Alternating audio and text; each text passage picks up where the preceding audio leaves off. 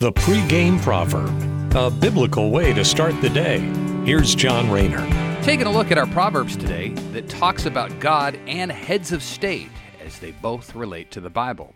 Proverbs chapter 25, verse 2 tells us, It is the glory of God to conceal a matter, but the glory of kings is to search out a matter. So much of the creation has yet to be revealed to humans where we can truly understand and comprehend it, like the Trinity, for instance.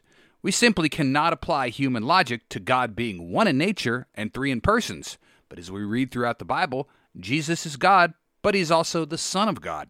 Now, obviously, that divine truth is well above our intellectual pay grade, but just because we can't wrap our brains around it doesn't make it any less true.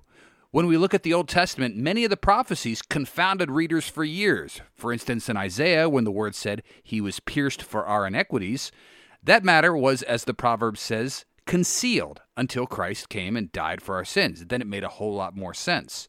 It is indeed the glory of the Lord to conceal a matter.